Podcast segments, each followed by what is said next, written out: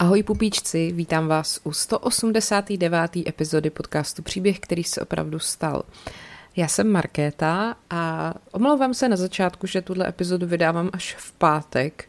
Já jsem se k tomu tak jako doprokrastinovala. Já nevím, jestli to znáte, když vás čeká něco jako, no určitě to znáte, když vás čeká nějaký těžší úkol, závažnější, náročnější a nemáte pocit, že vám to jako půjde, tak eh, strávíte spoustu času jakoby přípravou na ten úkol, což jinými slovy znamená, že tak různě jako pokoukáváte po různých sociálních sítích a děláte prostě všechno ostatní, jenom ne tu věc.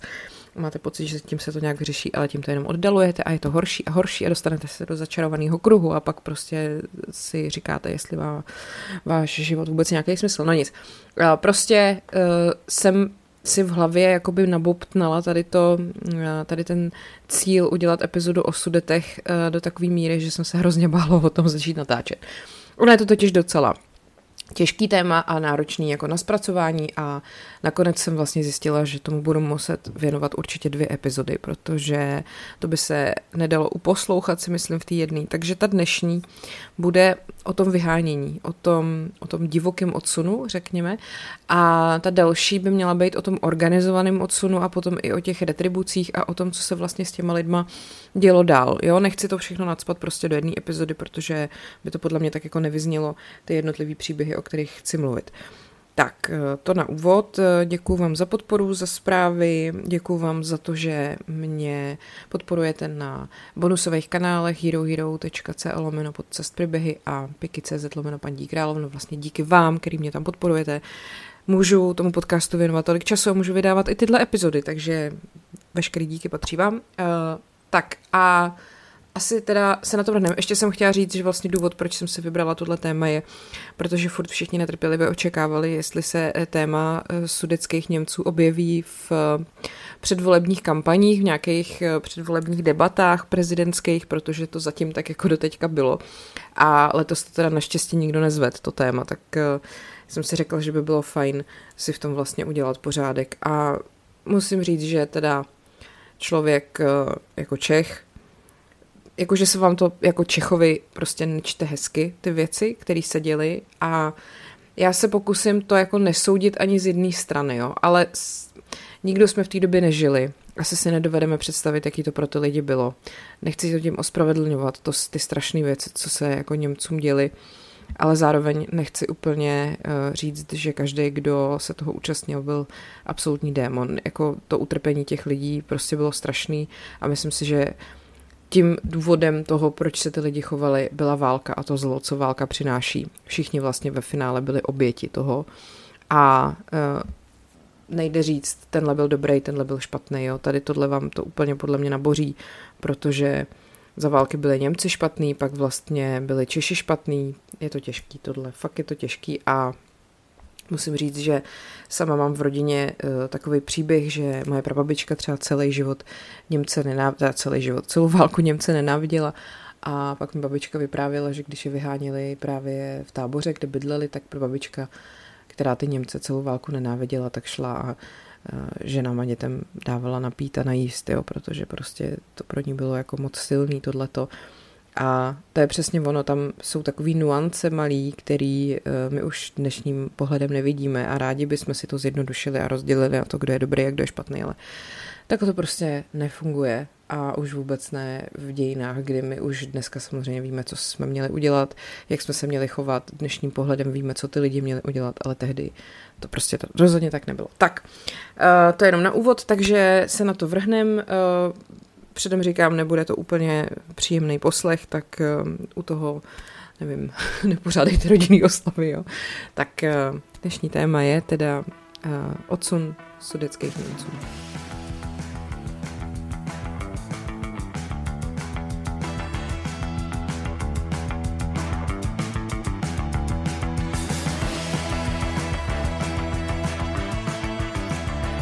Hele, a aby jsme si to teda uvedli do nějakého kontextu, tak nejdřív vám řeknu vlastně, jak vůbec se stalo, že eh, v těch sudetech ty Němci byli a jak vůbec celý sudety, řekněme, vznikly. Už před první světovou válkou eh, vzniklo totiž v sudetech, eh, nebo takhle, samozřejmě bych mohla mluvit o tom, jak se stalo, že Němci byli na našem území, na našem fouzovkách, během jako, co se dělo během středověku, co se dělo během 19. století, ale to by opět vydalo na samostatnou epizodu, takže to jakoby přeskočím a jdeme se podívat na začátek 20. století. Už před první světovou válkou vzniklo v Sudetech takzvaný pangermánský hnutí, z kterého potom jako později nepřímo vznikla NSDAP a SDP. Po první světové válce vlastně spory o přesnou podobu hranic nově vzniklého Československa vedly i k různým jako ozbrojeným konfliktům, který z nich jako nejdramatičtější byl s Polskem o jižní část Slezska. Tehdy ještě vlastně sudety nebyly úplně přesně vymezený. Po vzniku Československa potom v roce 1918 vlastně Němci, kteří žili v pohraničních částech Čech, Moravy a bývalého rakouského Slezska, vyhlásili ve dnech 29. a 30. října čtyři autonomní provincie, které se rozkládaly podél hranic s Rakouskem a Německem, který vlastně požadovali nezávislost na Československu a přičlenění k německému Rakousku nebo k nově vzniklý německé republice. Jo? A byly to teda takzvaný Deutschböhmen, což byly německý Čechy, který zahrnovali západ, severozápad a sever Čech a centrum bylo v Liberci, německy v Reichenbergu. Pak to byl Sudetenland, neboli Sudecko, což byl severovýchod Čech, včetně Orlických hor, pak severozápad Moravy a drtivá většina bývalého rakouského Slezska a to tam bylo centrum, centrum v Opavě, Tropau, a to mělo rozlohu asi 6,5 tisíce kilometrů čtverečních a asi 650 tisíc obyvatel. Pak to bylo Bémerwaldgau, neboli Šumavská župa, ta zahrnovala teda jeho západ, jih a jeho východ Čech, centrum bylo v Českém Krumlově, neboli Bémiš Krumau. Um, tam vlastně představitelé tohohle celku deklarovali spojení s horníma Rakousema, Rakous, Rakousama, Rakous, s horními Rakousy. A pak to byl Deutsch neboli německá Jižní Morava, což byl jich Moravy a centrum ve Znojmě, neboli Znajm. Tyhle ty představitelé tohohle celku deklarovali spojení s dolníma Rakousama, Rakou, s dolními Rakousy. Eh, začínalo to vlastně u Břeclavy, eh, okresním městem. Eh, začínalo to u Břeclavy a zahrnovalo to Mikulovsko, Znojemsko a Slavonicko.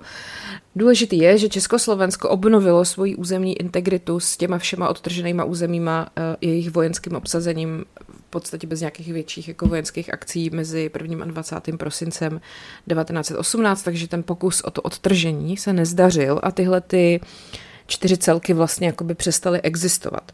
No ale to německý obyvatelstvo začalo protestovat a demonstrovat za takzvaný práva národů na sebeurčení a tyhle ty demonstrace třeba v Liberci nebo v Kadani nebo ve Šternberku byly podpořený i jednodenní generální stávkou německého obyvatelstva a byly potom v březnu 1919 násilně potlačený československou armádou a bylo přitom zabito 54 lidí a 750 lidí bylo zraněno. Bohužel mezi oběťma byly třeba i ženy a děti. Eh, později potom tyhle ty oběti, co by březnoví padlí, byly potom nacistama, ne, zatím ještě nacionalistama, pardon, propagandisticky využívaný k eskalaci různých konfliktů v těch pohraničních oblastech, jo, který se teda sami začaly označovat jako sudety. A když potom tenhle ten odpor tak jako prostě ztrácel na intenzitě, tak eh, ten pojem sudecký vlastně jako přetrval, jako to, ta identifikace s tím zbytkem německého obyvatelstva v Československu, ale uh, prostě do 30. let v tomhle smyslu to pak nebylo jako vůbec používaný, jo. Uh, ty hranice Československa po první světové válce byly určovaný mírovými smlouvama, které vlastně ty tři vítězné mocnosti potvrdily. Takže uh, tam jako nebylo úplně jako legálně právně čeho se chytit. No, eh, v roce 1920 potom ještě k Československu bylo připojený i území Hlučínska a ještě část Vitoraska a Valticko a po různých bojových střetnutích a arbitrážním rozhodnutí spojenců se potom rozdělila oblast Těšínska mezi Československou republikou a obnovený Polsko a hranicí se stala řeka Olše. A tam vlastně eh, třeba si myslím, že pokud byste se o tom a tom chtěli dozvědět víc, o, o tady tom zvláštním jako území v této době, tak eh, doporučuju eh, Šikmý kostel od Karin Lednický nebo Životice, tam vlastně je hodně jako o této komunitě a, a o tom, jak, jak vůbec lze se najednou v takhle divně jako rozděleném místě jako sebe určit. No, tak jdeme se podívat ještě na to, jak vlastně vůbec to sudecké bylo jako použitý. V roce 1903 to použil politický aktivista a publicista Franz Jesser v jedné ze svých studií. A že to teda asi zřejmě bylo poprvé to zude ten Deutsche, a bylo to podle horstva, který bylo v Čechách na Moravě i v rakouském Slesku. A bylo to teda označení pro německojazyčné obyvatelstvo českých zemí. Uh, třeba Němci ze zemí dnešního Rakouska byli zase Alpendeutsche, jo, takže to, to bylo vlastně svoje jako specifické názvy. A pak právě teda sudecká země byly označovaný ty území, o kterých jsem teďka mluvila. No a vlastně žádná politická strana se po roce 1918 neoznačovala za sudeto německou, až do doby, než s tímhletím pojmem začal operovat Konrad Henlein na konci roku 1933, jak jsem říkala, prostě do té doby se to tady vůbec už pak jako neobjevovalo. A ty pohraniční oblasti, o kterých mluvím, eh, vlastně do nich potom můžeme zahrnout zhruba 3 až 3,5 milionu občanů, což je velmi jako početná německá menšina. No a to sudecký pohraničí obecně živil především lehký průmysl, eh, naprostá většina té produkce se vyvážela, což dává smysl, když je to jako u hranic, že jo. A velkou hospodářskou krizi, krizí z let 29 až 33, to bohužel to území bylo obzvlášť silně postižený. Ale bohužel to si myslím, že byl taky jeden z důvodů, proč uh, to pak jako bylo blbý. Československá vláda tenhle ten problém v těch sudetech prostě nijak neřešila, jo? takže ono je těžké, když ty lidi pak mají pocit, že vlastně sice jsou jako u nás, ale nemají nějaký třeba pořádný zastání. Prostě nějaká historická křivda potom na sebe nabaluje další věci a pak z toho prostě vznikne průser, který vzniknul. No a uh, v tom nově zrozeném Československu bylo Němců víc než Slováků, jo. To je taky podle mě důležitý říct. A stát sice formálně zaručoval ochranu menšin, ale to soužití v praxi bylo složitý. Němci třeba těžce nesli penzionování z postu úředníků kvůli neznalosti češtiny, nebo to, že jejich děti mají chodit do českých škol. A ta hospodářská krize teda tyhle ty národnostní spory jako hodně eskalovala. No a potom po nástupu Hitlera se ta krize už jenom jako zrychlila. A původně eh, vlastně autonomně vystupující sudeto německá strana se stala jakoby mluvčí celého toho etnika i takovou prodlouženou rukou nacistů a vlastně třeba v, na Slovensku takovouhle funkci obdobně plnili takzvaný luďáci, neboli Hlinkova slovenská ludová, ludová strana. No a uh, ta československá moc státní tady tomu všemu uh, dokázala odolávat do září 38, kdy pak přišla konference v Mnichově. Uh, a vlastně Češi, který potom po Mnichovu, takhle, jako Mnichovskou konferenci už jsem probírala v jiné epizodě, takže to jakoby přeskočíme v úzovkách. Češi, který po Mnichovu v pohraničí zbyli, se ocitli v dost jako blbým postavení, takovým nerovnoprávným, protože byli bez českých škol, bez češtiny, co by úřední řeči, a dokonce pod zákazem veřejného zpěvu a bohoslužeb v češtině. To je prostě jak spěšný princezny, ty vole. Um, zajímavý je, uh, myslím si, že to je třeba nebo takhle vím, že to je tvrzení, kterým argumentuje i třeba Miloš Zeman, že sudecký Němci před válkou z 90% eh, volili sudeto německou stranu, která vlastně kolaborovala s Hitlerem.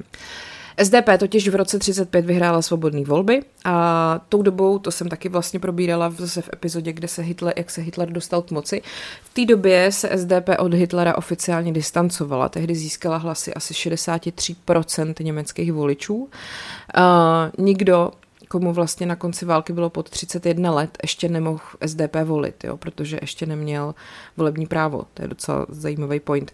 A volby na, na odtržených územích uh, v prosinci 38 už se potom odehrály v takové hodně sfanatizované atmosféře, protože se vlastně připojili k říši, že jo. Takže volební lístky obsahovaly pouze otázku, volíte Hitlera, Heinlena a Hen, pane, pardon, Henleina a Franka, ano či ne a nikdo jiný na výběr nebyl. Uh, intenzivní nacistická propaganda, která byla spojená s tou uh, absolutní mocí nad všema sférama toho veřejného života, přispěla potom k tomu, že ten výsledek byl 97% pro ano.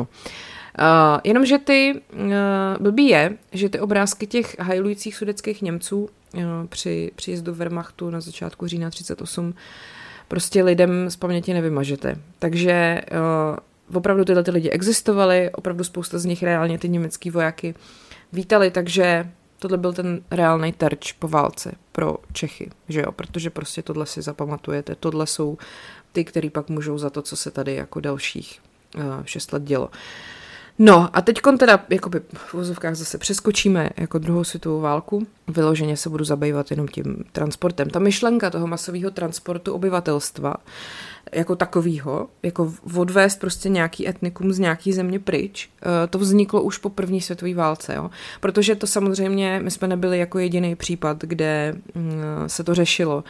Ta komplikovaná skladba národnostní a z toho jasně jako pramenící různý těžký konflikty mezi těma etnikama a různých jako věcí, které prostě ty lidi mezi sebou jako nepřekonají, co se dělo hlavně ve střední a východní Evropě, to prostě tak tohleto řešení mělo jako přinést takzvaný zjednodušení národnostního složení. A jedním z prvních, kdo tohleto opatření propagoval, byl třeba francouzský sociolog Bernard Laverne. Um, to vysídlení třeba bylo takhle použitý, když se řešil vztah mezi Řeckem a Tureckem na Balkáně a v Malé Asii v letech 22 a 23 po řecko-turecké válce. Uh, v meziválečné Evropě to bylo výjimečný, uh, protože to komplikované národnostní složení jako tady bylo de facto všude, jako to prostě ty hranice, kterými známe dneska, jsou vlastně tak krátce, že uh, jako je jasný, že i my ještě máme furt vlastně ve svých rodinách lidi, kteří si tohle pamatují, takže to není vůbec jako dávno a uh, jako nedovedu si vůbec představit moment, kdy vy někde žijete a najednou vám řeknou, ne, ty odsaď musíš odejít, protože sem jako nepatříš. Jo. To, to musí být jako něco tak strašného. Um, no, jdeme dál. Každopádně to odstoupení Sudet a pak taky uh, ty území na Slovensku, v Podkarpatské Rusy a v Maďarsku, tohle všechno vyvolalo tu eskalaci toho česko-německého problému a samozřejmě se to během války ještě mnohem víc jako prohloubilo. Uh, jak jsem říkala, tak Němci opravdu u nás po staletí tvořili fakt početnou skupinu obyvatel. Podle sčítání z roku 1930 jich tady žilo 3,15 milionů. A vlastně během potom té deportace v letech 45 až 46 ty své domovy opustili až 3 miliony lidí, jo, což je fakt jako obrovský číslo. To je v podstatě, když si vemete, tak dneska máme obyvatel v České republice 10,5 milionu, prostě by třetina lidí jako odešla. V podstatě během roku. No, a teď ty odsuny, jako řekněme, že se dají dělit na dvě fáze. Byl to takzvaný divoký odsun, to bylo v těch prvních poválečných měsících, a pak ten jakože organizovaný. No a já chci mluvit hlavně o tom divokým dneska, uh, který bohužel provázel fakt krve prolití, kterýho, jeho šterčem se prostě stalo spousta nevinných civilistů a to prostě není nijak omluvitelný, ale zároveň, znova říkám, ta doba byla asi tak těžká, jak si nikdo z nás neumí představit. Uh, Uh, tyhle ty, tohleto násilný období potom vystřídala spořádanější fáze, která se konala pod nějakým mezinárodním dohledem a k brutalitám už během ní teda jakoby nedocházelo. O té možnosti vysídlení Němců hovořil náš tehdy exilový prezident Edvard Beneš už od začátku druhé světové války. Rozhodnutí o samotném principu vysídlení v zásadě padlo na konferenci v Teheránu koncem roku 1943, řekl historik Vladimír Černý z Fakulty sociálních studií Masarykovy univerzity. A spojenci potom tenhle ten plán odsouhlasili v postupy na počátku srpna 45, ale teda zdůrazňovali, že ten odsun má probíhat spořádaně a humánně. No jo, jenomže předtím už probíhal ten divoký, který rozhodně spořádaný a humánní nebyl. Um, takže ačkoliv se teda československý představitelé snažili prosadit na Mezinárodním fóru mimochodem i schválení odsunu Maďarů, tak spojenci dali souhlas jen k transferu toho německého obyvatelstva. Ale mm, vlastně už od dubna 45 se začal připravovat i odsun Maďarů, který vlastně přišli na Slovensko po roce 38. 2000 z nich museli dočasně odjet do Čech na nucený práce a ze Slovenska museli odejít i desítky tisíc karpatských Němců, kteří tam žili už prostě od fucking středověku. Uh, a samozřejmě, že takhle, nešlo jenom o tu politiku nacistického Německa, jo, nešlo jenom o reakci na tohle. Uh, další důvod byl, bylo podezření, jako k tomu odsunu mluvím, o tom, že proč, proč vlastně jsme je vůbec odsouvali. Dalším důvodem bylo podezření, že naprostá většina Němců, kteří žili na českém nebo československém území, sympatizovala s nacistickou politikou a v neposlední řadě potom šlo o prevenci toho budoucího, nebo o prevenci toho, co se stalo v, během, před protektorátem, aby se to nestalo znovu. vlastně ta situace v roce 38-39, kdy se jakoby uh, byla zám... Když uh, se napadlo Československo, tak záminka uh, toho byla ochrana německý nebo jiný národnostní menšiny, že? což je v bledě modrým vlastně to též, co se pak stalo, nebo teď se to stalo na Ukrajině, že my tam jdeme proto, abychom ochránili uh, ruský obyvatel, ruský mluvící obyvatelstvo, který tam žije. Tak to je prostě jako v úzovkách skvělá záminka k tomu uh, do toho státu vpadnout a vlastně tak, že my když ty cizince odsaď dáme pryč, tak potom ta uh, jejich jako mateřská země nebude mít důvod nás napadat. No ale jako takhle to samozřejmě ve finále nefunguje a podle mě to jako, nebo není to prostě důvod k tomu odsunovat jako celý jedno etnikum pryč. Je to podle mě takový řešení, jak když si to vymyslí děti na základní škole, jako, nebo ne, ani děti na základní škole by si to nevymysleli. No nic, jdem dál. Eh, potom svoji roli bohužel taky Eh, hrála jistá jako hamižnost, že jo, protože tím letím všim se umožnila rozsáhlá konfiskace majetku Němců a kolaborantů ve prospěch československého státu, což už zase se vlastně dostáváme do momentu, kdy tady nastupovala k moci KSČ, že jo, protože tehdy se všeobecně znárodňovaly banky, pojišťovny, těžební průmysl a všechno. Takže mm, jako samozřejmě i jako gesto to bylo důležitý pro nějaké uklidnění lidí, eh, který se samozřejmě báli, co eh, by se mohlo stát dál. Bylo, důležitý, bylo to důležité i v rámci nějakého sebeurčení Československa jako takového. Eh, historik Jiří Padevět říká, že to prostě bylo jako nevyhnutelný. Tam samozřejmě ale šlo o to, že se začalo dít ten, ten divoký odsun, ten neorganizovaný. Tak, eh, v lednu 42 Beneš exilovýmu kabinetu navrhnul zajistit předmnichovské hranice a, cituju, nechat prostě průběh událostem revolučním, jež po pádu Německa s jistotou přijdou. Dobrý, ne? No a v Moskvě potom představil Beneš v listopadu 43 svoji myšlenku započít hned po osvobození republiky s nuceným vysídlením vymezených skupin tak či onak provinilých Němců.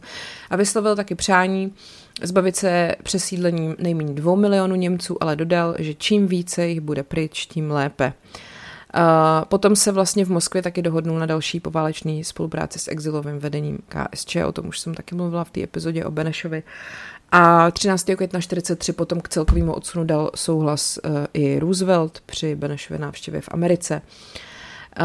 Po druhé světové válce ty československý politici prostě využili té poválečné atmosféry, která byla totálně jako naplněna odporem a nenávistí vůči Němcům a vlastně potažmo ke všemu německému. A přišly slavný Benešovy dekrety, těch několik dekretů vlastně tvořilo podklad pro to německé poválečné vysídlení. I sám Beneš teda, asi je to jasný, byl prostě o tom, o té nutnosti toho odsunu německého obyvatelstva přesvědčený ústavním dekretem o úpravě československého státního občanství osob národnosti německé a maďarské. Byli vlastně Němci najednou zbavený československého občanství a stali se tak vlastně cizinci na území Československa a teda byli vyhnaný a jejich majetek propadl konfiskaci. Um, košická vláda 17. dubna 45. Dejte vyvřít ze svých srdcí živelné nenávisti k německým katanům, jděte účtovat s Němci za všechna jejich zvěrstva a neznajte slitování s německými vrahy. Uh, 12. května prezident Beneš vyzval k vylikvidování otázky německé v naší republice a později prohlásil, že za nacistické zločiny je německý národ zodpovědný jako celek a tohle mi přijde jako to nejhorší, prostě kolektivní vina non plus ultra, ty vole, od, z úst jako prezidenta a zdar. To je prostě šílený.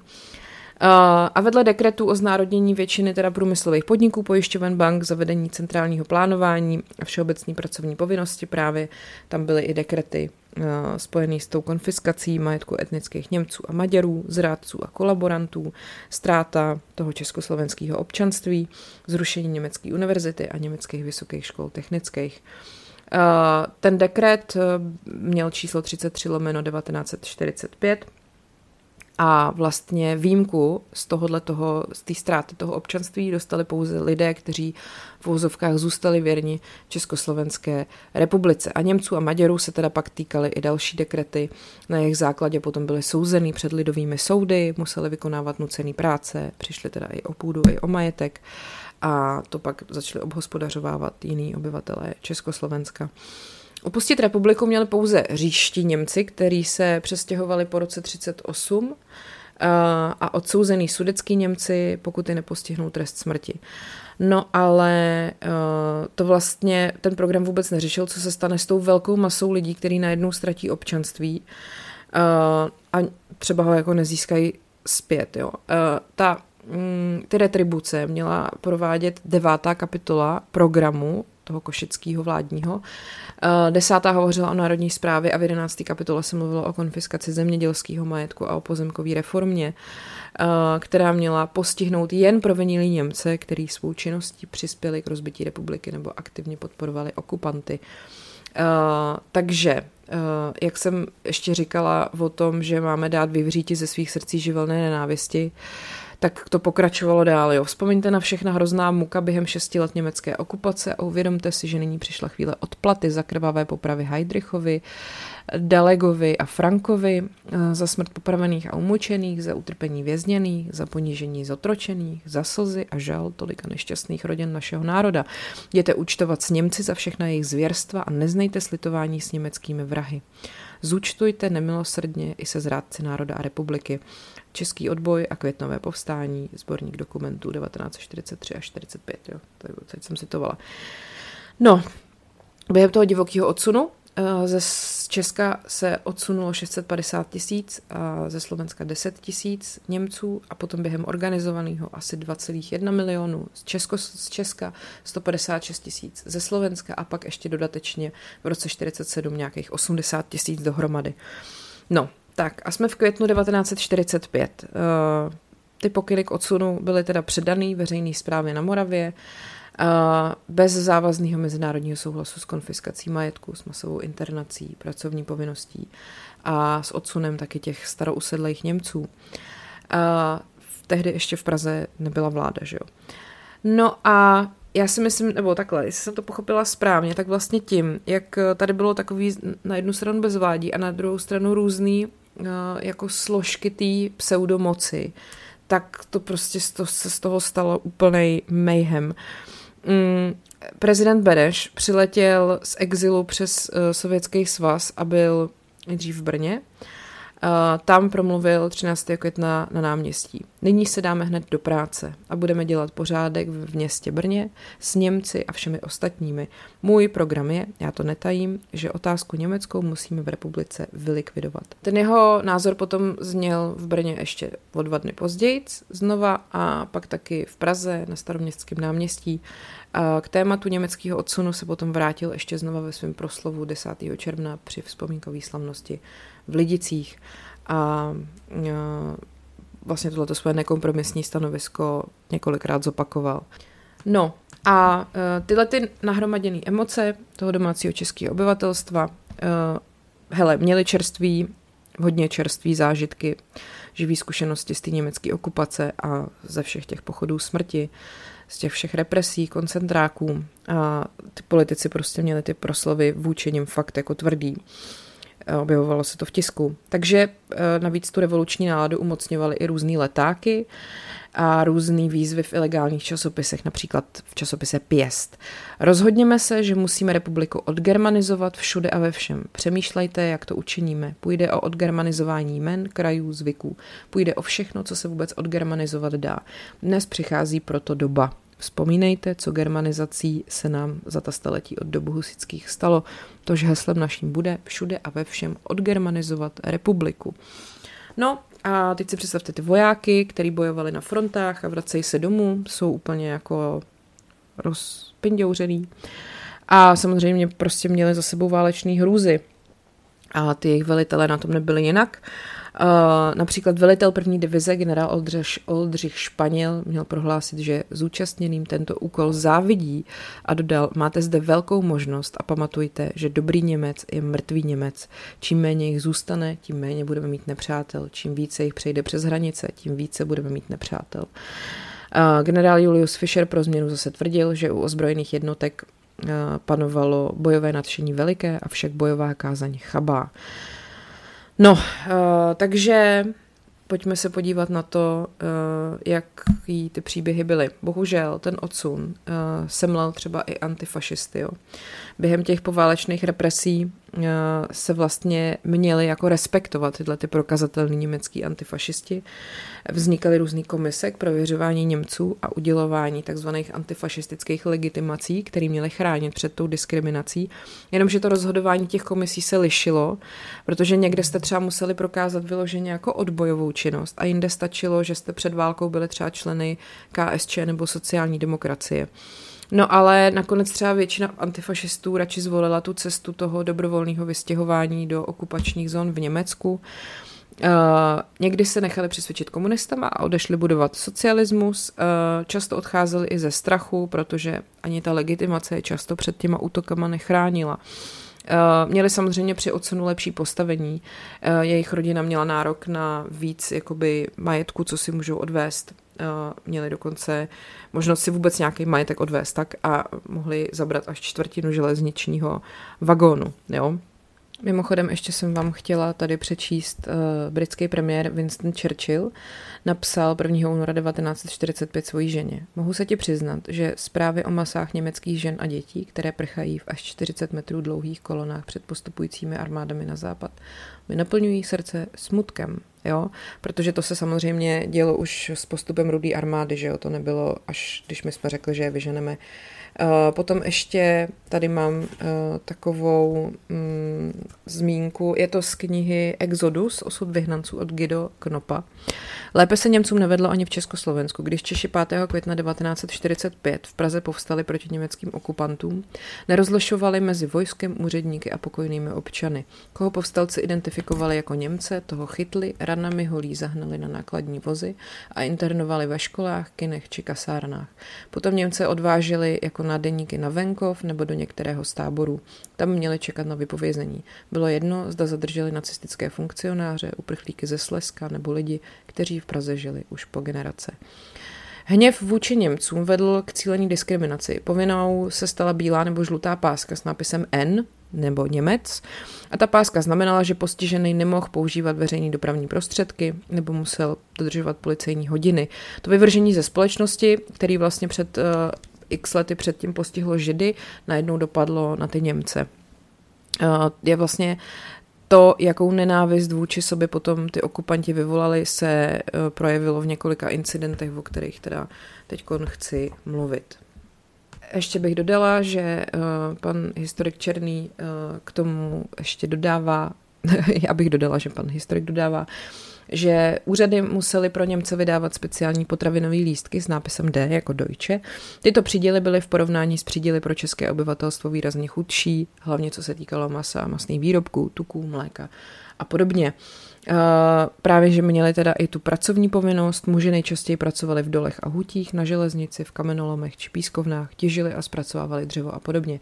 Ženy většinou pracovaly v zemědělství, v lehkém průmyslu a pomáhali v živnostech. Pak teda ještě končili v těch internačních táborech, tam panovaly samozřejmě hnusné podmínky, lidi, lidi spali na, namačkaný na holý zemi, nedostatečná hygiena, nevyhovující voda, žádný sociální zařízení. Do září 45 se navíc stávali terčem násilí ze strany českých dozorců, takže uh, pan Černý dodává, není proto divu, že mnozí z internovaných spáchali v takovémto prostředí sebevraždu. Tak a teď se jdeme podívat na pochod smrti v Brně. Jo, brněnský pochod smrti. Uh, pokud jste četli Vyhnání Gerdy Schnirch, tak uh, to znáte. Je to vlastně kniha od Kateřiny Tučkový, která vlastně o tomhle celým jako pojednává, nebo tímhle spíš jakoby začíná, dá se říct. Tak um, prosím vás, ty vojenské jednotky, které tohleto v vozovkách řídili tyhle ty divoký odsuny, byly revoluční gardy. Byly to prostě mladí kluci, který neměli slitování. 29. května přijala Rada Zemského národního výboru pro Velký Brno výnos, nařizující vysídlení všech žen, dětí a mužů německé národnosti, mladších 14 a starších 60 let. Ostatní muži teda museli zůstat v Brně a odstraňovat následky válečných škod. Eh, Maria se narodila 4. března 1938 v Brně do rodiny Františka a Marie Pekařových, který pocházeli ze smíšených manželství a hlásili se k německé národnosti. Je to příběh teda z paměti národa, jako by chci na něm ilustrovat tu hrůzu. Ten otec pracoval v městské dopravě jako průvodčí tramvaje, maminka byla švadlena v domácnosti. Na konci války měla teda ta Maria za sebou první třídu německé obecné školy. Jejímu bratrovi Karlovi bylo 13 let a chodil do reálního gymnázia. No a už když bylo osvobození, tak bohatší nebo významnější německý občani balili kufry, protože prostě měli strach před tou postupující rudou armádou, jak jsem četla, co prostě pohnulo i s Winstonem Churchillem, tak eh, to prostě ty Němci před nimi utíkali, že jo. Takže uh, za mojí maminkou chodily její sestry a ptali se, my budeme taky utíkat. Babička Laubová říkala, my jsme přece nikomu nic neudělali, proč my bychom měli utíkat. No, jenomže 29. května potom přišla Marina teta Mimi se zprávou, že všichni Němci budou muset odejít z Brna už druhý den. Následující den potom jim přišlo hlášení, že ještě ten den v 18 hodin mají být připravený před domem. Nikdo jim ale neřekl, kam půjdou, co se s nimi bude dít, ale oni samozřejmě neodvážili odporovat. Uh, vlastně potravinové lístky rozhodli o tom, kdo si musel zbalit věci do rance a odevzdat klíče od bytu domovníkům. Byly různé druhy, jiné pro Němce, jiné pro Čechy, pro matky s dětmi a podobně. Lístky vyzvedávala vždycky domovnice a pak je předávala nájemníkům, tak se poznalo, kdo je Němec. Ty všichni museli jít. Eh, ten její tatínek byl tou dobou pryč a rodina nevěděla kde. Otec nebyl na vojně, protože od mládí trpěl tuberkulózou, pracoval jako průvodčí tramvaje ale protože byl Němec, tak ho po válce Rusové zajali a zmizel. Netušili jsme, co se s ním stalo. Prostě, chápete, to bylo v té době jakoby v ozovkách normální, že člověk jako zmizí a vy nevíte, co s ním je, protože vole nebylo jak kurva zjistit, kde je. Uf, no, uh, teta nám přišla říct, že zítra musí Němci z Brna pryč. Museli jsme zamknout byt, odevzdat klíče a stát před domem. Tam už byli ti kluci a už nás hnali. Tý Marie tehdy bylo sedm let, vůbec nechápala, co se děje a vlastně to vyhnání nejdřív považovala za nějaký jako zvláštní výlet a šla teda s maminkou, babičkou, bratrem a tetou. Bydleli jsme v ulici 28. října, šli jsme na večer kolem Lužánek, na schodové jsme strávili noc. Spali jsme vyloženě na schodech, eh, já mám mě s hlavou v klíně. Ráno jsem slyšela střelbu a naříkání, ale nic nebylo vidět, protože byla tma. Za rozbřesku jsme pokračovali v cestě. Obe, obešli jsme Lužánky a šli druhou ulicí zpět třídou kapitána Jaroše. Vraceli jsme se k městu, na Staré Brno a ke klášteru. Tam v tom starém Brně potom všichni procházeli kontrolu zavazadel a museli odevzdat všechny cenosti a zlato, který vlastně házeli do krabice. Maria Pekařová mm, eh, vlastně, jak procházela tím městem, tak se jí vynořovaly nejrůznější vzpomínky na to, že to bylo její město, ve kterém žila. Ale teď se nesměla zastavovat ani uhybat cesty. Kdyby promluvila německy, dostala by od českého dozorce kopanec, protože Němčina byla prostě zakázaná. Ten několika kilometrový zástup 30 tisíc lidí šel bez přestávky, jídla, pití, lékařské pomoci. Bylo strašné horko, lidé odkládali, co už neunesli. 80-leté stařenky ze sotva vlekly. Okraj cesty byly poseté odhozenými věcmi, nesměli jsme se zastavit. Potom došli do Rajhradu, tam se zrovna slavil svátek božího těla. Ty vyhnanci museli čekat, až ten slavnostní průvod projde a oni ještě rok předtím slavili to samý, že s těma lidma a teď najednou prostě téměř umírali žízní a vyčerpáním. Uh, volali na ženu do zahrady, aby jim dala vodu, ta přinesla kýbl a postavila ho na silnici. Už jsme se chystali, že si nabereme a přišel dozorce a řekl, že to není pro Němce. Kopl do kýblu a převrátil ho. Voda se vylila na zem. Bylo to nepochopitelné, že to dokázal udělat žíznivým lidem. Když potom začalo pršet, bylo to jako dar z nebes. Olizovala jsem si kapky z rukou. Oni šli 27 kilometrů a potom teda Češi ubytovali ty německé ženy s dětma na opuštěném statku v Pohořilicích. Když lidi přicházeli do dvora, na levé straně seděla babka s kýblem a hrnkem. Hrnek vody nabízela za zlato. Někteří měli někde nějaký kousek zlata zašitý a měli takovou žízeň, že si za něj ten hrnek vody koupili. No a ta zem v té stodole, v těch pohořelicích byla pokrytá pilinama. Jak jsme byli zmoklí, piliny se na nás nalepily. Vzpomíná Maria na ty otřesné životní podmínky. Místo záchodu měli jenom takovou zablácenou díru vykopanou. A furt měli strašnou žízeň. Dovezli vodu v nádobě, ve který se vozila moučůvka na pole. Smrdilo to a báli jsme se to pít, ale někteří to nevydrželi a napili se tak uh, ona říká, že radši počkali na druhou várku, až bude nádoba jako vypláchnutá. Bratr Karel sehnal tři cihly a dřevo a na ohýnku si pak vodu převařili a dokonce si udělali čaj. Pak se jim podařilo i sehnat mléko. Uh, v noci pak chodili Češi po stodole s baterkama, svítili, že nám do obličeje. Vybírali je údajně na škrábání brambor, ve skutečnosti je vodili Rusům a asi nemusím dodávat k čemu. Ta Maria plakala, že chce domů a že chce do Brna, trpěla hladem, měli tam nějaký, našli nějaký starý kurky pro slepice, onemocnila uplavicí, a maminka, babička a teta chodili k výslechům. Druhý nebo třetí den se potom rozhodlo o jejich dalším osudu.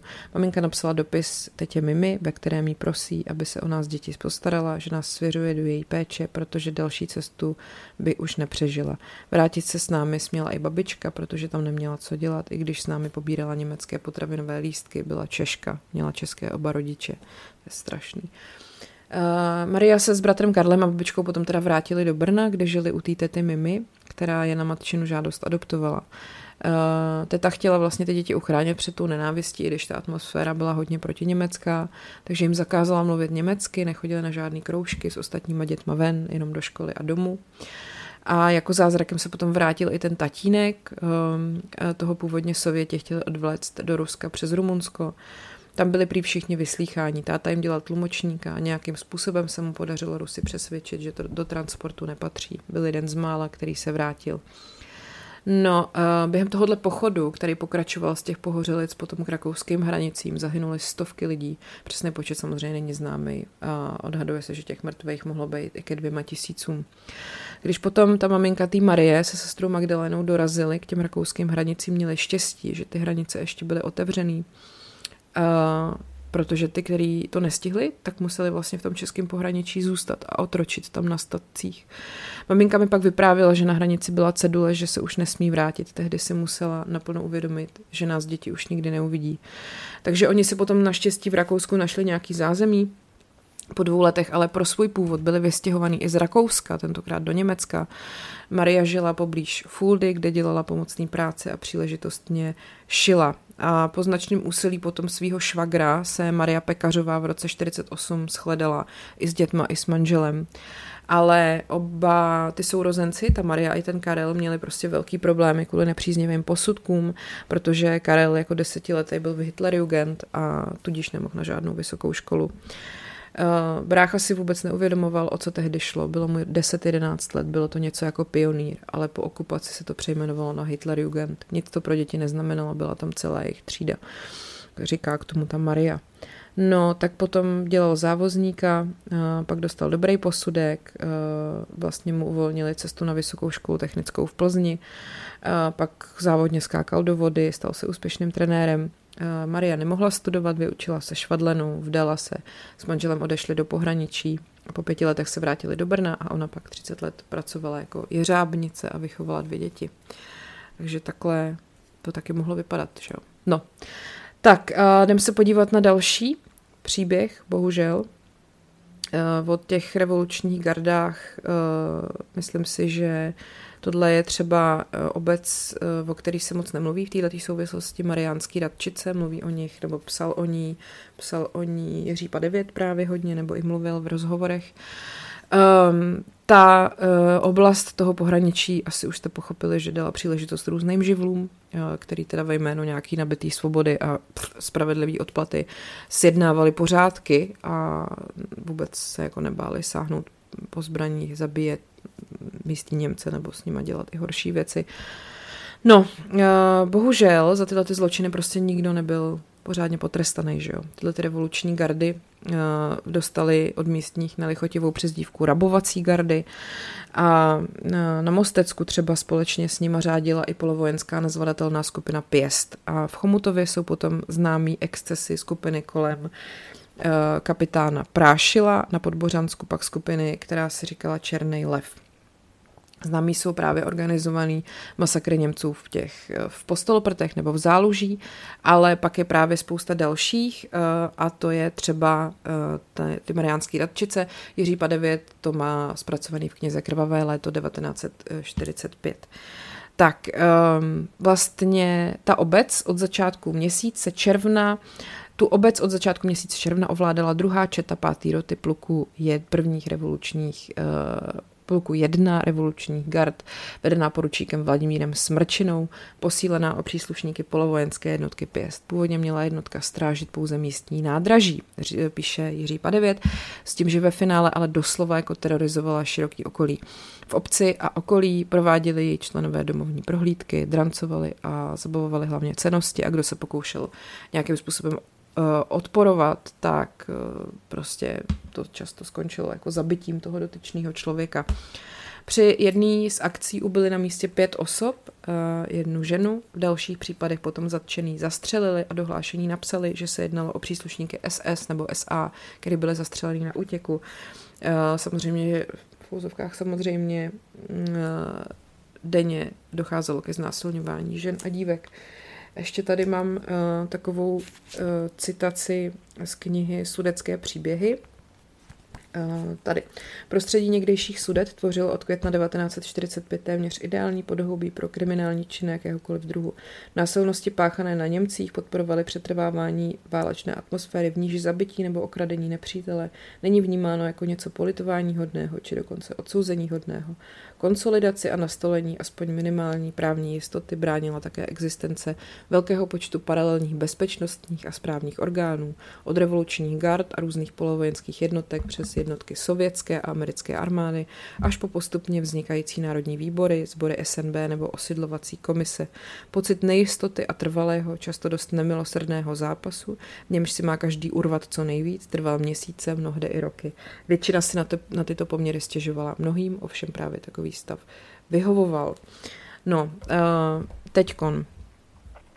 Ty, ten velitel Smrčina, o kterém teda Jiří Padevět, že říkal, že on si jako ten titul nějakého toho uh, kapitána, nebo co to bylo, plukovníka, teď jsem to, teď jsem to ztratila, no prostě, že on nebyl nic takovýhleho poručík, jo, takže si to jako vymyslel. Uh, byl často opilej, uh, opilej takže třeba v jednom případě donutil na strážnici jednu místní Němku před 12 muži svléknout tančit nahou.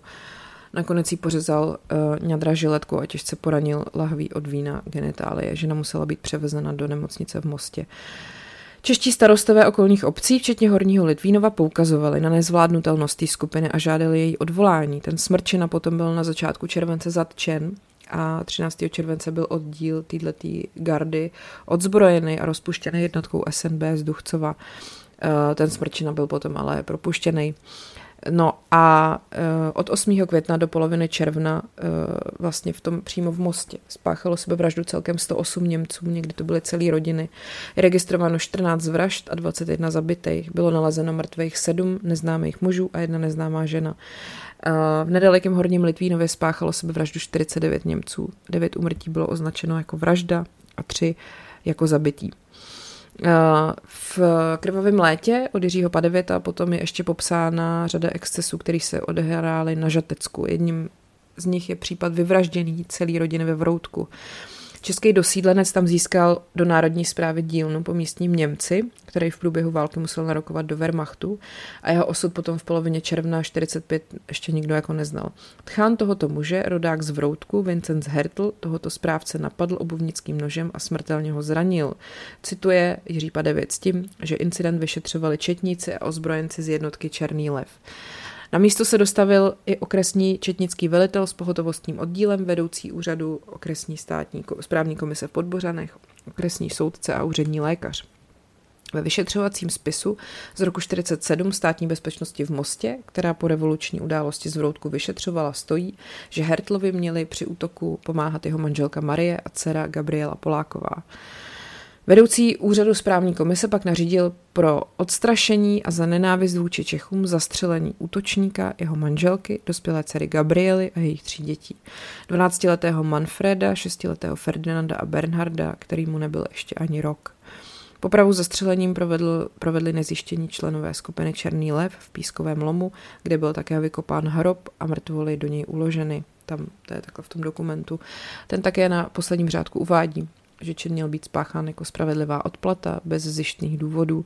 Ještě v červnu byl potom ve Vroutku zavražděný zřejmě kvůli majetku řezník Schauer, který byl nebyl ani zapsaný do knihy zemřelých. Um, takže to je prostě, to je prostě strašný. Tak a jdeme se podívat na masakr na švédských šancích. Uh, to ještě docela relativně nedávno nebylo moc jako známý.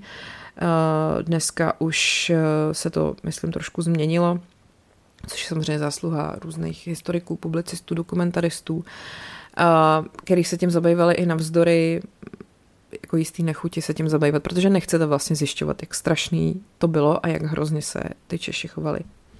Takže o co šlo? 18. června 1945 stál na Přerovském nádraží vlak, který vezl civilisty, karpatský Němce, Maďary a Slováky. V prosinci 1944 byli evakuovaní do Sudet a teď se vraceli domů na Slovensko a prostě do různých vesnic. Z Prahy přijel další vlak, v kterém cestovali příslušníci 17. pěšího pluku Československé armády, který jeli ze slavnostní přehlídky od Petržalky. Pod velením poručíka Karola Pazura, který patřil k obranému zpravodajství, Vytáhli vojáci z německého vlaku asi 270 lidí, včetně víc než 70 dětí a odvedli je. V noci potom donutili Karol Pazur a Bedřich Smetana, ano, jmenoval se Bedřich Smetana, asi 30 občanů blízkých Lověšic, aby na místě, kterýmu se říká švédská šance, vykopali velký hrob.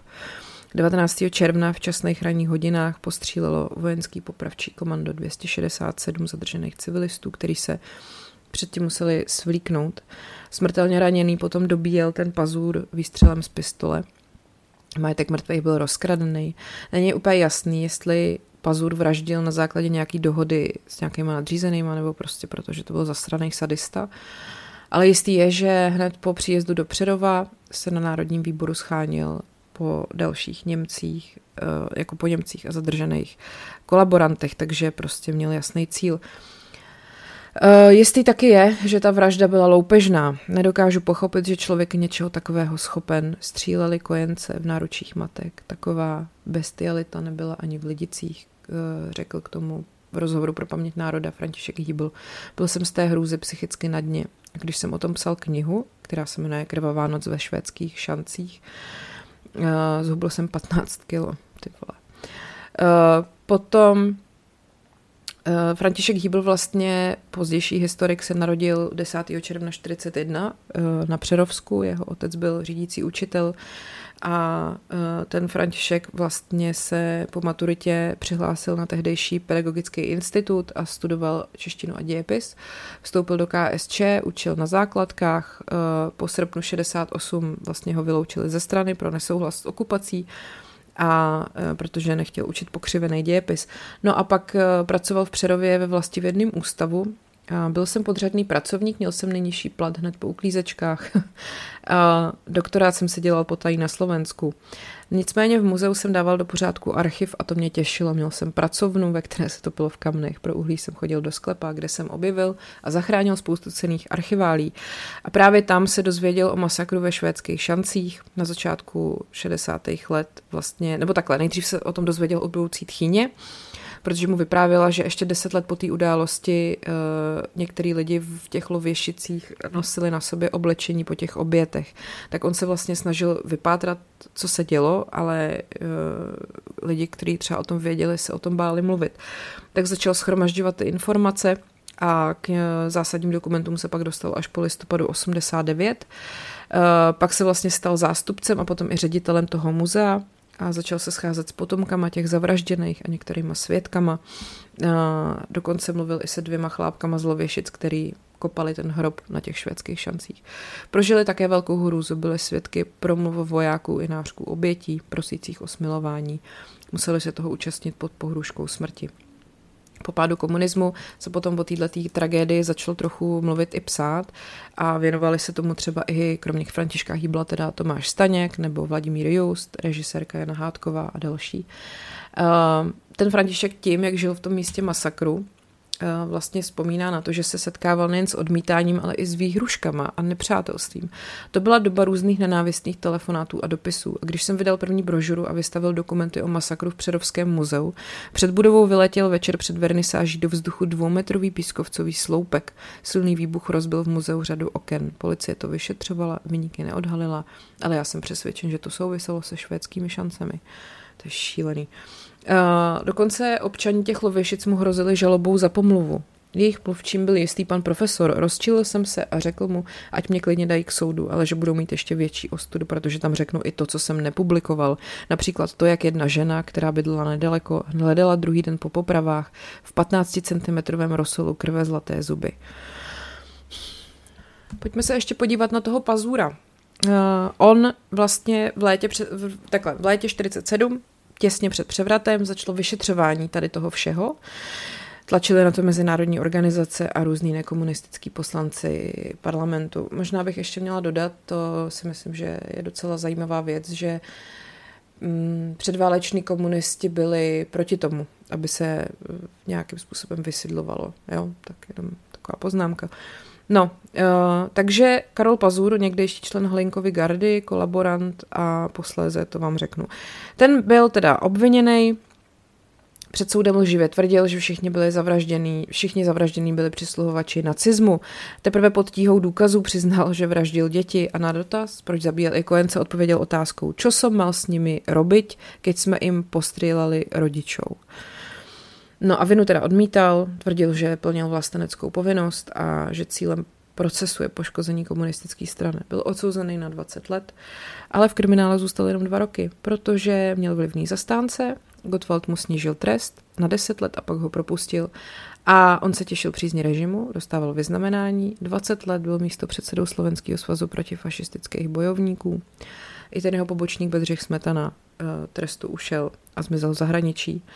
A co, jestli si to nepletu, tak myslím, že ten Pazur potom i nějak jako mm, dělal prostě pro, pro režim. Nevím, jestli vyloženě byl STBák, ale, ale prostě fungoval v jiném režimu. Stejně hnusně.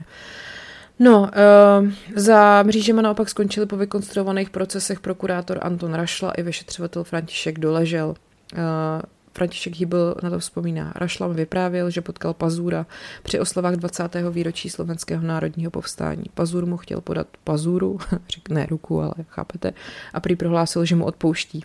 Rašla, znechucený tou drzostí, se mohl jen otočit a odejít.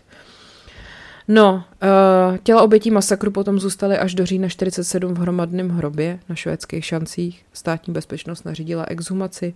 Samozřejmě o tom neinformovala krajský soud v Olomouci, ten už ten případ vyšetřoval. Exhumaci provedli příslušníci vojenského útvaru z Terezína, který teda během dvou dnů naložili do beden zvlášť muže a zvlášť ženy a děti. Mužský těla uložili do dvou hrobů na hřbitově v Přerově, ženy a děti přivezli do Olomouckého krematoria a spálili. Chtěli zahladit stopy, zničit důkazy o mrtvých ženách a dětech. Počínali si důkladně, pro jistotu nechali těla spálit hned dvakrát, řekl k tomu František Hýbl. Tak uh, pojďme se podívat ještě na jeden takovejhle příběh, bohužel, který se bohužel opravdu stal, a to uh, Ústí nad Labem, uh, masakr na mostě Edvarda Beneše, což je velmi velká ironie, ten název, že jo. Tak ten most Edvarda Beneše je jeden ze dvou silničních spojnic přes řeku v Ústí nad Labem. Začal se stavit v březnu 34 a v provozu je od srpna 36. Byl to jako na tehdejší dobu mimořádný technický počin. Mezi mostním a pilířem a měl dokonce největší rozpětí v republice, jo? říká k tomu historik Ústeckého muzea Martin Krsek. A teda i, i to jeho jméno je velmi neobvyklý, protože vlastně v tom německém prostředí Sudet zvítězilo jméno Edvarda Beneše, ale asi to mělo v té napjaté době nějak symbolizovat to míromilovný soužití Čechů a Němců. No. Eh, byla to dokonce iniciativa místních Němců, především starosty Leopolda Pelcla. Eh, vlastně tento prosadil v tom zastupitelstvu, on byl velký antifašista. Tak, eh, tu stavbu teda vlastně podnítil rozvoj průmyslu a automobilismu. Prostě ten původní kombinovaný železniční most už přestával stačit tomu provozu. No, uh, tak jdeme se podívat na to, jak most přežil válku. Přežil, uh, ale už se jmenoval Hermann Göring Bricke. Uh, jeho odstřelení v květnu 45 zabránil voják Wehrmachtu, ústečan Josef Pac, který z mostu své volně odstranil výbušniny. Vlastně v té době totiž Ústí bylo vlastně součástí říše, která tu válku prohrála, že jo.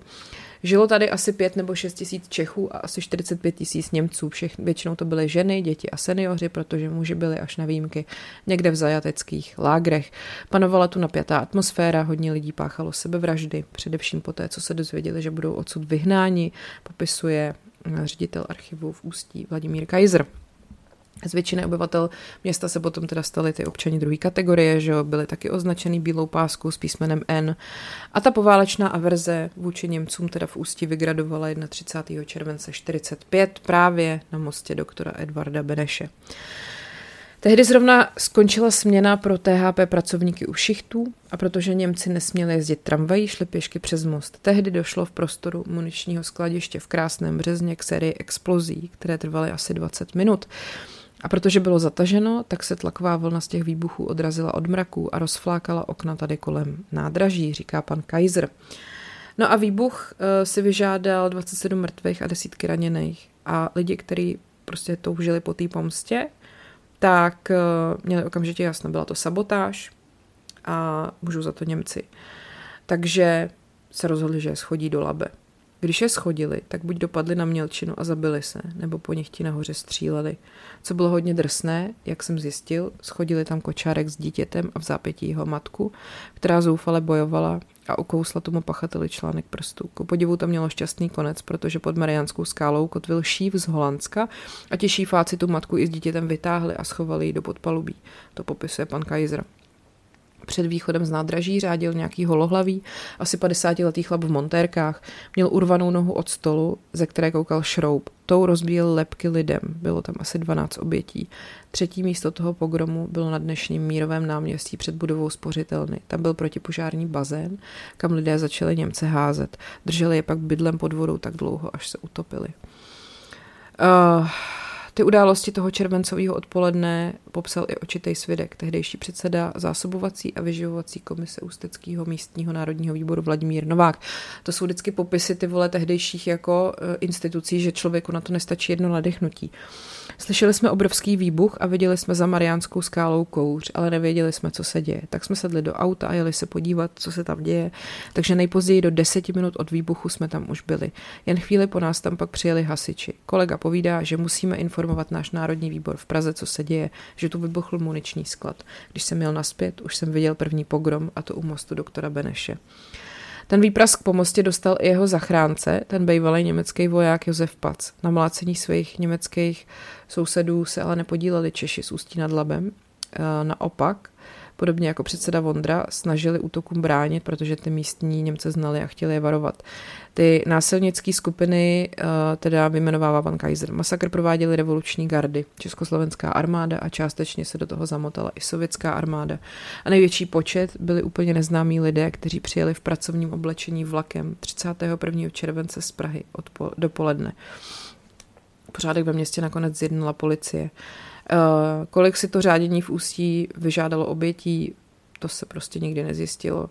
Některý z nich řeka odnesla až k saskému uh, Königsteinu. Uh, kromě reakce tisku bezprostředně po masakru se o tom ústeckém vraždění dlouho mlčelo mm, a mluví se až o dvou tisících mrtvých. Uh, historik Kaiser se teda dostal k nižším číslům během toho svého bádání. Ty počty jsou trošku jiné. V té nádrži bylo utopeno asi pět osob před nádržím bylo ubyto asi 18 lidí, tedy 23 obětí tady ve městě. A z Benešova mostu bylo schozeno, tam ten počet není přesný, odhaduji, tak 43 až 80 lidí, ne víc. No i jako to samozřejmě bude jedno, že jo. Mm, průběh toho uh, vlastně odpoledne je zmapovaný celkem dobře, ale záhada je vlastně to, kdo způsobil to, ten výbuch, že jo. A upozorňuje na to právě historik univerzity Jana Evangelisty Purkyně, doktor Jaroslav Rokovský. Nevíme, co bylo příčinou výbuchu muničního skladu. Byl to čin Werwolfů, německá sabotáž nebo naopak provokace české strany, organizovaná lidmi kolem štábního kapitána Bedřicha Pokorného, nebo to prostě byla jen nešťastná náhoda. To dodnes není jasné. Existuje asi osm hypotéz a každá z nich je věrohodná. Buď to může být nešťastná náhoda spojená s naštvaností proti Němcům, ten muniční sklad nezaložila rudá armáda, ale československá, a to 25. května 45. Byly tam kromě zbraní teda i třeba sochy, koberce, piana. Takže, hele, je to jako nejasný a uh, oficiální závěr vyšetřování uh, byl jako hotový hned. Jednalo se o sabotáž Werwolfů, teda členů nacistické záškodnické organizace, no ale tak jako to samozřejmě mm, je velmi těžko jako prokazatelný dneska. Takže uh, tohle byl takový poslední, bohužel, příběh, který se opravdu stal, abych vám ilustrovala to, jak vypadalo chování k Němcům uh, během toho v úzovkách divokého odsunu. A o tom organizovaném budu teda mluvit příště. A teď bych vám ještě chtěla na závěr přečíst, jak jedna z pamětic vlastně to um, popisuje, jak to tehdy vypadalo. Protože strašný je, že ono se to jako i těm jedn, jako jedním lidem událo vlastně v několika vlnách. Helga Heller se narodila 2. září 1927 jako Helga Lippert. Měla staršího bratra, její vlastní otec, který zemřel několik let po jejím narození, byl inženýr v oboru pozemního stavitelství. Její nevlastní otec byl právník, toho si matka vzala v roce 41. A po skončení války potom byla Helga poslaná do vnitrozemí na nucený práce v zemědělství. A když se potom vrátila domů, tak našla dům prázdnej, protože její matka vlastně byla spolu s tisícema jinýma obyv- jiných obyvatel Český lípy vyzvaná k opuštění města v rámci takzvaného divokého odsunu. Takže to vám teď chci říct. Jo? Mým domovem, domovským městem je Česká Lípa, malé město v severních Čechách. Narodila jsem se 2. září 1927 v České Lípě v tehdejší Gutenbergově ulici 344. Byl právě začátek školního roku, den, kdy šel můj bratr poprvé do školy. Protože jsem v noci přišla na svět a otec byl na služební cestě, nemohl mého bratra v první školní den někdo vyprovodit. Jednou, se mi to, jednou mi to pak vyprávěl trochu jako výčetku. Vyrůstala jsem v Gutenbergově ulici a hned v sousední ulici jsem měla kamarádky, se kterými jsme si hráli. V šesti letech jsem začala chodit do školy. Když jsem byla ve třetí třídě, byl můj otec, který byl inženýrem v oboru pozemního stavitelství a byl zaměstnán u okresního hejtmanství, uh, přeložen do Liberce. Přestěhovali jsme se v zimě a měli jsme tam velmi pěkný byt ve velkém domě s obrovskou zahradou. Začala jsem chodit do města do školy a zůstali jsme tam až do roku 37. Otec těžce onemocnil a nemohl dál pracovat.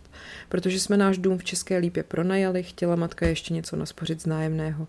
Přestěhovali jsme se proto do Duchcova k mým prarodičům. Můj dědeček tam býval městským stavitelem, měl také vlastní dům s velkou zahradou. Chodila jsem tam do páté třídy. V letě 1938, tedy krátce předtím, než byly sudety připojeny k německé říši, jsme se přestěhovali zpět do České Lípy. Chodila jsem tam na gymnázium, ale pak došlo k připojení sudet, byla škola přeměněna na vyšší dívčí školu. Bratr ještě udělal válečnou maturitu a šel potom dobrovolně k německému vojenskému letectvu. Já jsem zůstala s matkou doma. Začátkem roku 1940 otec zemřel. Matka se v roce 1941 znovu vdala a můj nevlastní otec byl přeložen do Nejtku u Karlových varů. Byl právník, jako později můj manžel. Když se válka pomalu chýlila ke konci, přišla různá omezení. Málo potravin, zatemnění a podobně. Přesto to ale pro nás mladá děvčata v dívčím oddíle Hitlerjugend byly krásné časy. Podnikali jsme hodně výletů, jezdili na zájezdy, samozřejmě jen do blízkého okolí. Byla to hezká doba. 8. května 45 přišli Rusové. Než vstoupili do města a všimli jsme si, že se blíží nákladní auta, panovalo ve městě nesmírné ticho. Zamkli jsme bránu do zahrady i domovní dveře a z prvního poschodí pozorovali, co se bude dít. Přijelo hodně nákladáků. Náš dům byl v poslední, poslední v ulici. Nezbylo nám, než opět otevřít bránu a domovní dveře. Rusové vrazili do domu a roztáhli se dole. Také v našem takzvaném lepším pokoji. Nejprve se však chovali míru milovně. Večer pak ale v zahradě hlučtě oslavovali vítězství a popíjeli, to už nebylo příjemné. Matka a já jsme měli ložnici v prvním poschodí a vedle spala známá z Berlína, které jsme prodajali pokoj, když ji vybombardovali. V noci jsme zaslechli těžký krok vojenských bot a klepání na dveře u té paní z Berlína.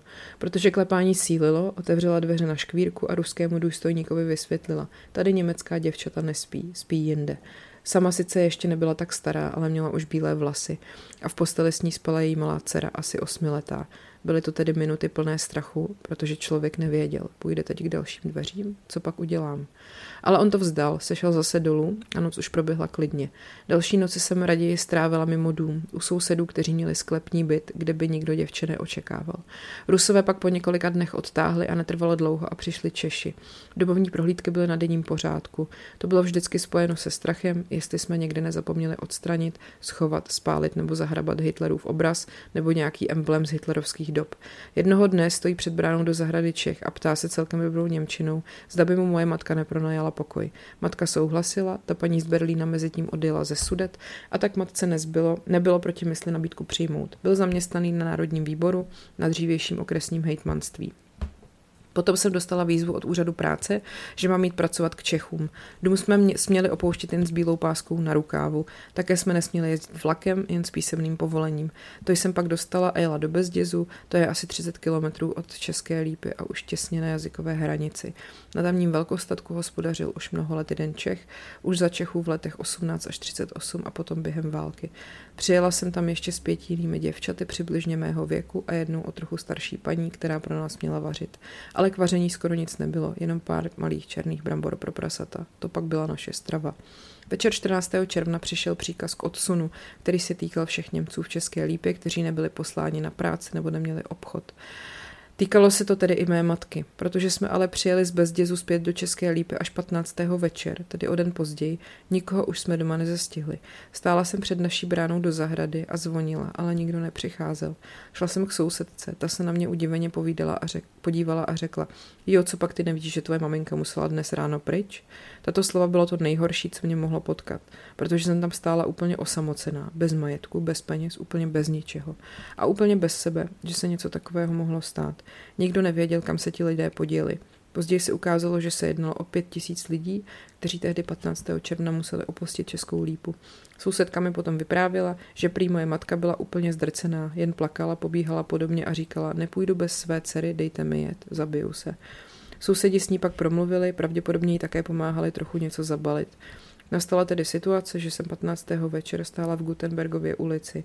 Sousedka mě pak samozřejmě pozvala dál a řekla, můžeš zůstat u nás a až do vašeho domu přijde Čech, půjdu tam s tebou, musí ti přece ještě dát oblečení. Na práci v zemědělství jsme si totiž vzali jen pár starých věcí. A to také udělala a ten Čech nás potom pustil i dovnitř.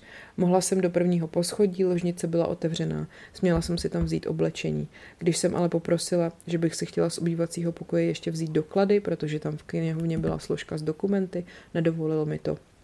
Nedostala jsem tedy jedinou fotografii, školní vysvědčení, nic. Šla jsem zpět k sousedům a potom s tím Čechem ještě na Národní výbor, který mi pak umožnil, že jsem dostala povolení k vysídlení. Chtěla jsem zkrátka jen jít a hledat svou matku. No, tak eh, pak to teda, řekněme, dopadlo dobře, že se s matkou shledali a, a tak ona musela oficiálně požádat o svoje vlastní vysídlení, aby teda mohla jako pryč, ale to je prostě strašný. No a budeme teda příště pokračovat, jo. Tohle jsou bohužel teda příběhy, kterých se opravdu staly. A já doufám, že jste se třeba něco nového dozvěděli. Asi ne úplně hezké věci, ale hold, je tohle to součástí našich dějin a myslím si, že v dějáku vás to nenaučili.